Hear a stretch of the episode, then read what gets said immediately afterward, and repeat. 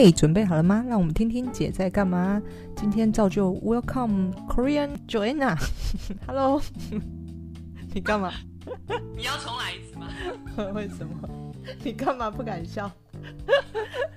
你可以笑啊，已经已经 live 了。对，又又再次，我们还想要听下一集故事。为什么？嗯，那个上一集我们讲到就是。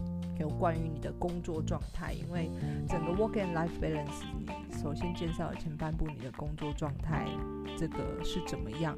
那呃，有兴趣的朋友请回放上集，这里就不加多数 赘述了。好，那你觉得呢？就是 诶你不需要憋笑。对，那好，你觉得牺牲吗？就是。当这一些你工作的这么辛苦，几乎就是二十四小时昂扣一年有一百八十天都在各地的出差，你觉得牺牲吗？就是这一整个下来走下来，你觉得，哎，是刚好这个时间点，也是觉得适合对于你自己的。目标要求有达到了，所以你开始思考你的人生的规划，或者是这整个的前面的十年，你觉得这个都奉献给工作了，你觉得它是一种牺牲吗？或者是为了赚钱不得已？啊、呃，当时也没有觉得是牺牲，嗯、就有的时候觉得自己真的挺可怜的，但没有觉得是牺牲，因为你在国外的时候有。默默的关起房间来掉泪吗？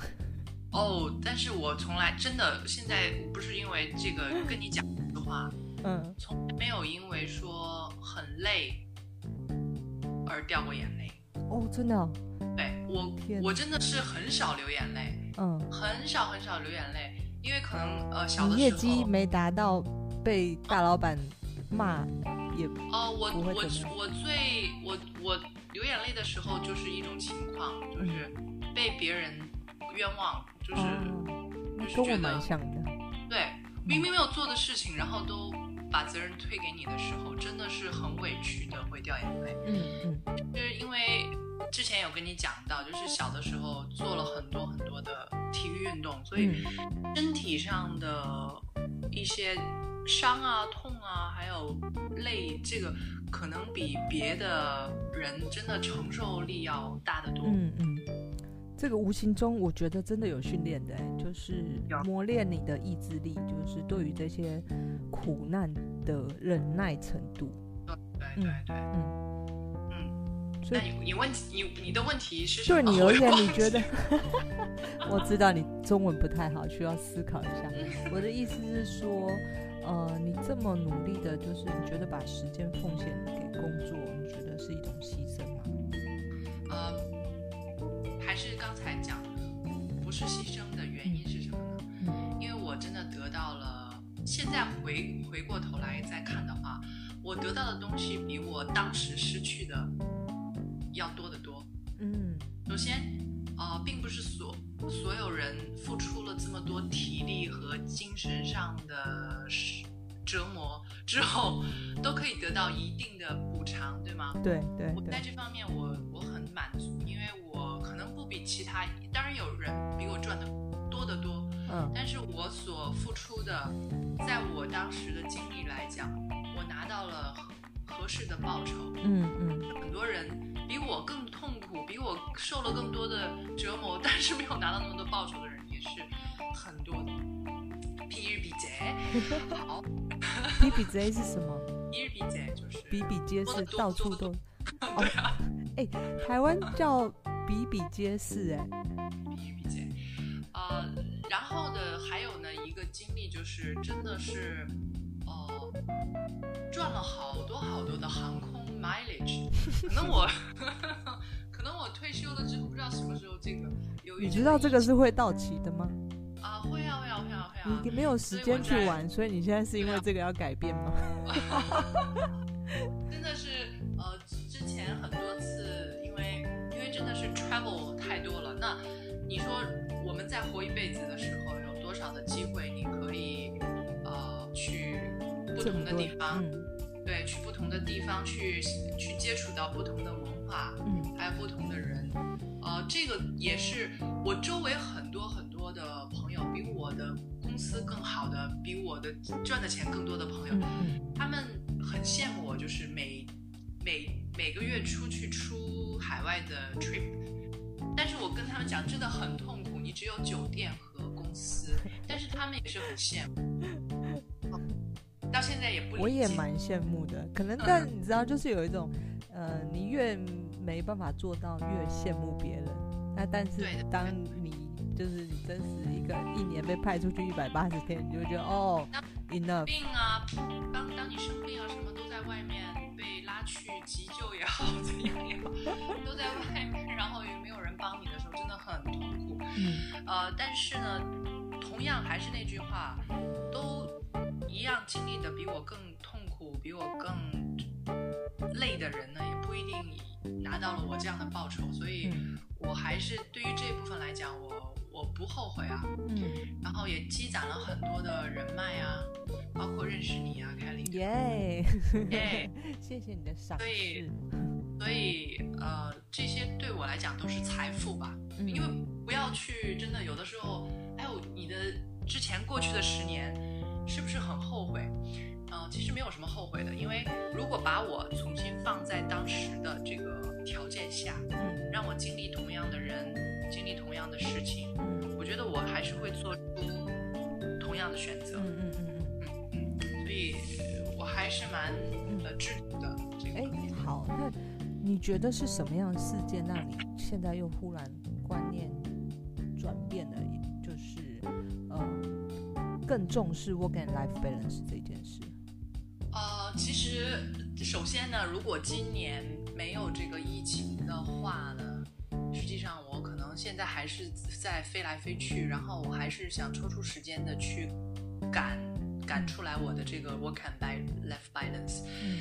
但是这个转折点呢，就是我在香港的时候，真的当时身体健康上出现了很大的。你说在疫情以前吗？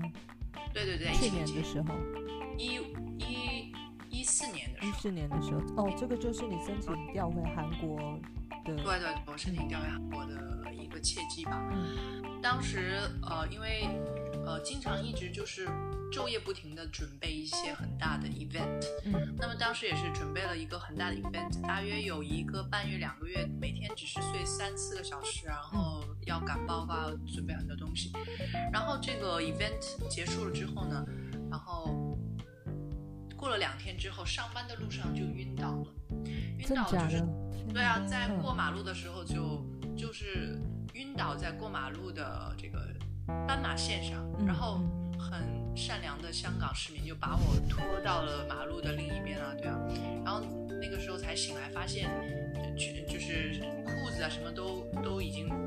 破了好大的洞，然后被拖来拖去，然后呢，这个脸上全脸上都是血，像像脸落地，所以你看我的这个嘴唇上面有一个一个洞啊，就是当时我的牙齿穿过了我的这个嘴唇，所以哇，好心酸的过去，好心酸的故事，但是呢，呃，所以当时呃去了医院检查不出来任何的问题，嗯，但是就是可能是供血不足或者是怎么样，就是。血压一直非常低，然后就是其实就是过劳，嗯，嗯过劳，然后大约有快半年、快一年的时间，就是每天就是上班走路的话，就可能眼前就什么都看不见了，嗯、就是要蹲下来，嗯，可能五分钟、十分钟，然后再起来走，就是身体就是虚弱到这个程度，嗯，当时就觉得我还要。我还要一直在这个公司工作下去，但是如果没有一个健康的身体，嗯，我怎么可能在在我想做什么大型的 event 也好啊，演讲也好啊，做一些很高的职位，怎么可能呢？嗯，你现在可能走路都走不稳的一个人，对吗？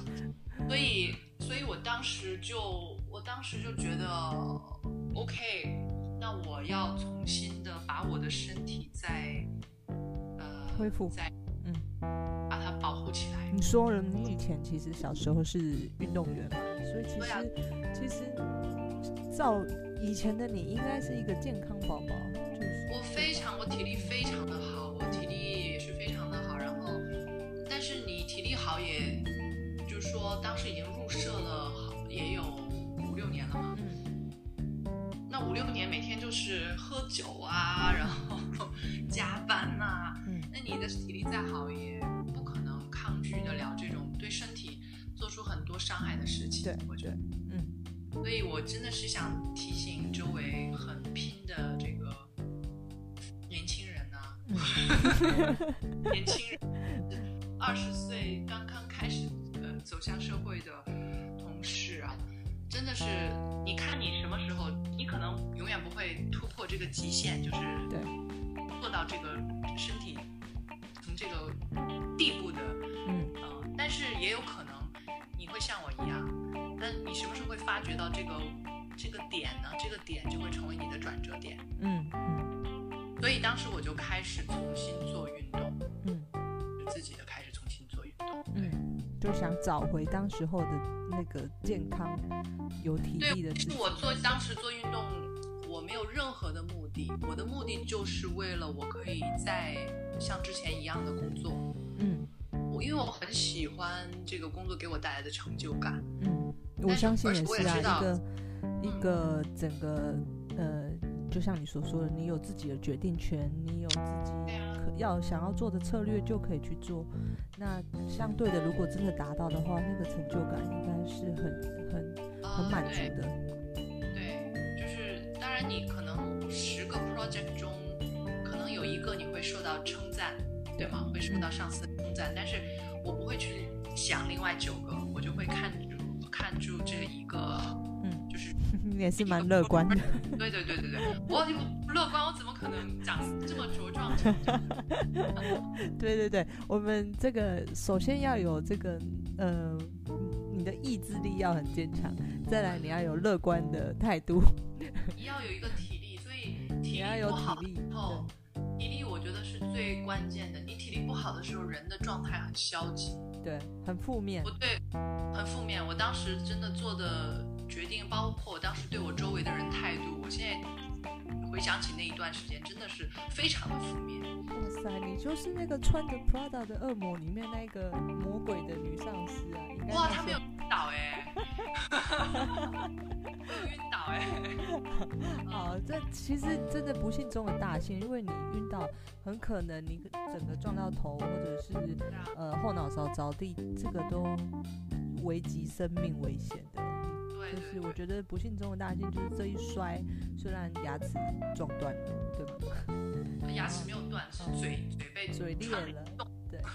但是让你有这个改变的想法，就是你真的下定决心说你你不行这样子，你要找回健康的自己，对吗？是的，嗯，好。然后后来你申请调回了韩国，你做了什么事情去渐渐的改变？那我是一五年的七月重新回到了韩国，嗯，然后呢，我回到韩国之后，fighting 了很久哈，从一四年，我没有，我从一二年到香港，然后一五年才 fighting 回来，嗯，然后我我回来我回来韩国之后呢，可能是因为就是作息时间呢也会有调整，因为在这边不会说像你在做海外营业，就是二十四小时的有人打 call 给你，嗯。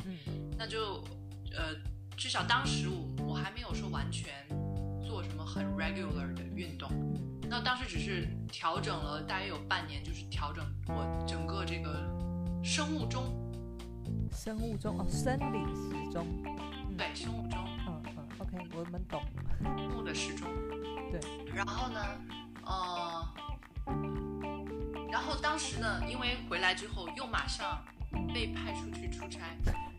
对，有差吗？但是也是在，呃，当时也是也是在中，就是大陆啊，还有香港，还有台湾这样来回跑。但是当时就是因为我们每每年的护照出国不可以超过一百八十天，嗯嗯，那一定在这个限度之内，可能一百天左右啊这样。然后当时的 project 可能当时一五年回来后，一六年、一七年就这样，基本上是一年有五个月在外面，嗯。但起码你现在 base 在韩国，但呃对，但是那个状态也比我在香港的时候就是整个作息时间调得很好。嗯，那到了一七年底，这这个就转到一八年。对，一八年的话呢，当时就呃，因为在韩国，在韩国的话呢，当时一八年的话，我被调到了另外一个部门。嗯，然后这个部门呢，它的这个，规定你不可以就是不可以出差。不是可以到出差，但是 overtime 的时间呢，它规定你不可以太多。嗯，怎么这么好？他怎么变得这么有良心呢？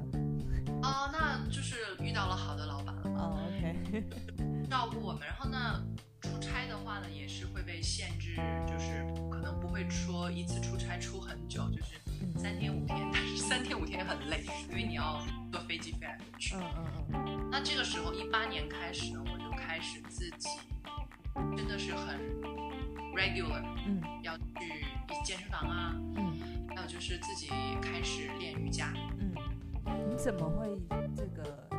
呃，你是说你开始就是希望你的作息变规律以后，你要慢慢的运动，增加自己的体力嘛？那透过不同的接触。呃，接触就是透过尝试不一样的运动嗯，呃，因为去健身房的话，我会需要一个，你要跟你的教练约时间啊，然后怎么样，就是有一个限制，嗯，那我出差的时候我就没有办法去做运动，哦，然后，OK，对，那呃，所以呢，我当时做的呢，就是我一直以来身体比较，当时一直不好的话，就很容易感冒，嗯。很容易感冒的话，我当时就意识到我要自己增加自己的基础体力。嗯，当时就开始 download 一些就是 home training 的 yoga apps。嗯，然后再自己再把手机打开，然后自己在家里每天练一个小时。然后这个就导致我出差也没有问题。嗯，我带着瑜伽垫子，然后我就把那些 program 嗯、呃、打开，然后就一直练。这样这样我维持了大约一年。嗯。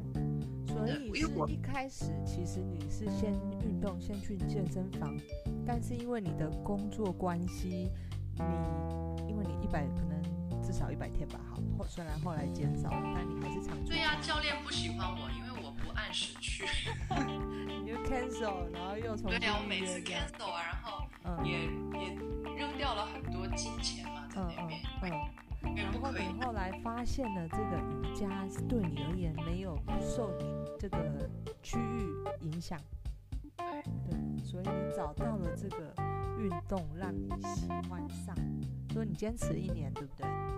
自己真的是在房间里自己练呢，就是一年，一年的话就是把基础的体力。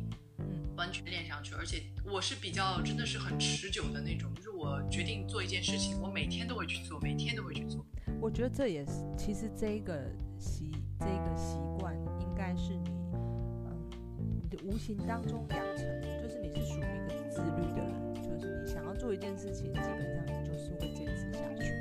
然后后来我们跳到这个瑜伽的故事，你找到瑜伽这件事情，让你 work and life balance。那至于后来是怎么进行的？我们再次留到我们下一集再说。OK，好，对，那呃，谢谢 Joanna，今天就继续跟我们分享有关于他后来这个在这个工作到底是什么样的契机点，他改变了他的想法，然后想要呃让他 work and life balance。今天的分享内容，如果有任何意见，也欢迎留言给我们啊。剩下关于他如何踏入瑜伽这个领域，我们留待下一集。再来分享，我是小凯丽，我们下次见喽，拜拜。